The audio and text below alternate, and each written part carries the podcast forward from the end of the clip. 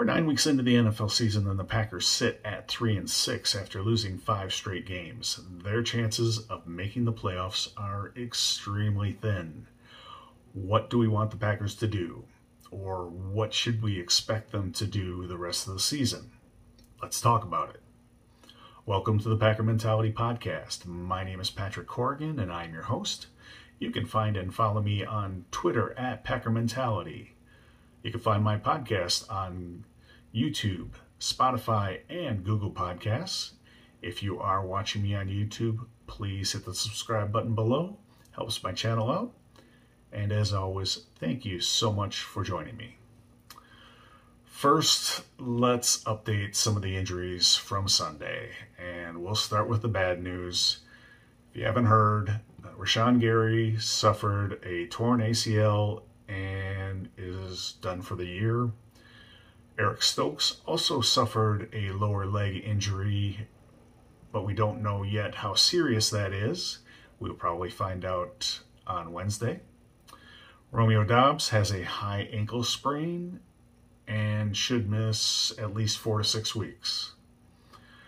But not all the injury news was terrible coming out of Sunday. Aaron Jones did suffer an in ankle injury during the game, but tests showed no damage. Uh, he actually wanted to come back in the game, uh, but the staff held him out. Staff also held out Christian Watson. Took a hard hit, and it was feared that he had suffered another concussion, but after testing, he did not suffer concussion, but the staff did hold him out uh, out of sheer caution because he had suffered a concussion the week before. I don't blame them. First off, the Packers are not officially eliminated from playoff contention. And this organization and coaching staff can and should have the mindset that they can go 7 and 1 or 6 and 2 the rest of the way to make the playoffs. Doesn't matter what we think. But with the way they've been playing between between you and me, I expect that window to close very quickly.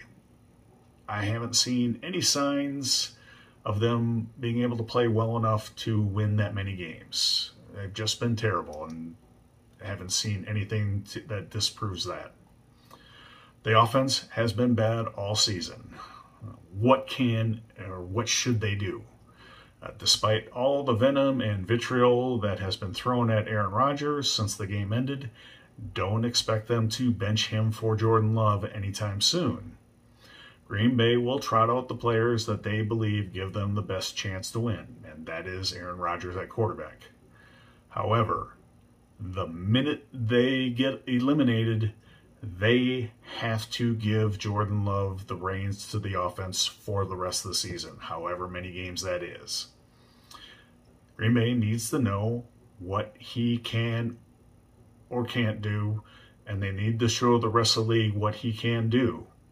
Uh, the Packers can't release Aaron Rodgers because, because of his contract, so their options are either keep him and play him for the next two years probably, or trade him. Now, if the Packers decide with Rodgers that he's staying, I expect them to trade Jordan Love this offseason. If Rodgers wants to play somewhere else, I think the Packers can definitely find a couple teams that would make that trade uh, or trade for Jordan Love. Uh, Indianapolis, with their debacle at quarterback this season. Washington, I think, will be looking for a quarterback, uh, maybe a few others, but that's a video for the offseason. The weapons Rodgers has to work with continue to diminish. Uh, Randall Cobb's still out. Not sure when he's coming back, probably soon. And now Romeo Doubs is going to miss at least four weeks, I would say bright side that we saw on Sunday was Samori Toure.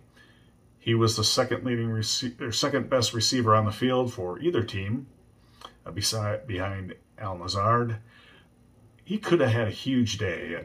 He could have had at least two touchdown catches if Aaron Rodgers could find him or deliver the ball to him. Sammy Watkins is, well, I'll put it nicely. He's not the guy that he was his rookie year. And as far as a free agent signing to help fill the void left by the departures of several guys that we will not name at, at this point, he's been very disappointing. I'd say release him, but I don't think they have enough healthy bodies. As long as Christian Watson and Samori Toure are healthy, though, I think they need to be on the field with Allen Lazard and possibly Randall Cobb when he comes back to make Aaron Rodgers happy. I don't know what to say about the running back group and how much they're getting used. It's clear that Matt LaFleur and Aaron Rodgers have been incapable this season of consistently getting it correct. Aaron Jones, AJ Dillon, and now Kylin Hill's back. Good to see him. They've been severely misused. Aside from figuring out if David Bakhtiari and Elgton Jenkins can can get healthy and stay healthy, I expect the offensive line to be adjusted only in ways to get the best group on the field, regardless of who is up, who is lining up behind them. So, barring injuries, uh, I expect you know only major changes or adjustments uh, to ad- account for that. On to the defense. They are going to have to overcome some key injuries.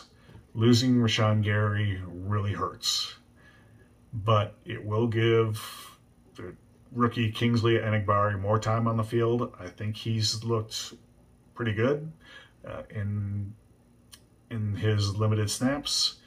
It'll give him a chance to develop some more and possibly give them more options uh, for next season. But I don't think there is anything else or anyone else behind them, behind Kingsley in that group that brings anything to the table. Depth is a serious concern. Uh, quality depth is just not there. Um, elsewhere on the defensive line, Dean Lowry and Jarran Reed have been subpar to bad on, and honestly, I don't think either guy is going to be on the team next year. That being the case, you have a first round draft pick, Devonte Wyatt, had some good reps on Sunday. He needs to get more reps. Uh, Reed and Lowry need to get less reps. I don't think he can play any worse than those two, especially you know, rushing the passer and playing the run. Uh, those guys are non existent. At linebacker, Isaiah McDuffie graded pretty graded fairly well with his play on Sunday and actually did a nice job against the run. One of the few guys that did.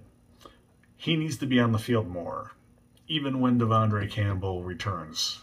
Quay Walker, he might benefit from seeing someone someone else do it correctly out there. sometimes uh, sitting down and watching other guys do it can be a benefit to these young guys. We don't know the extent of Eric Stokes' injury, but let's assume that even if he does miss the rest of the season, he will miss at least a few weeks. With him out, Rasul Douglas will get to move full time to his best position on the outside. Honestly, that's going to be an upgrade. He's been the second best corner on the team. Stokes has not played well this season. I like the attitude, the intensity, the aggressiveness that Douglas brings to this team. Uh, he and Jaire Alexander, probably the only two guys on this defense, I think, that bring that. Wish the rest of the team was doing that. The question will be on the defense who's going to move into the slot? Keisean Nixon has put in some work there. He's been okay, but considering how poorly Darnell Savage is playing at safety, I'd like to see Darnell Darnell get some time in the slot. Rudy Ford is our is a better safety right now, and Darnell's contract is going to be coming up. And if he can't play in the slot, I don't see a place for him on this team. So let's give him a shot. Mike McCarthy brings the 6 and 2 Cowboys to town on Sunday to start a very tough stretch of games for the Packers. I will preview that matchup on Thursday, and we will hope the Packers team we expected this season to finally show up. Until then, have a great week, be safe, be good to one another, and go Pack Go.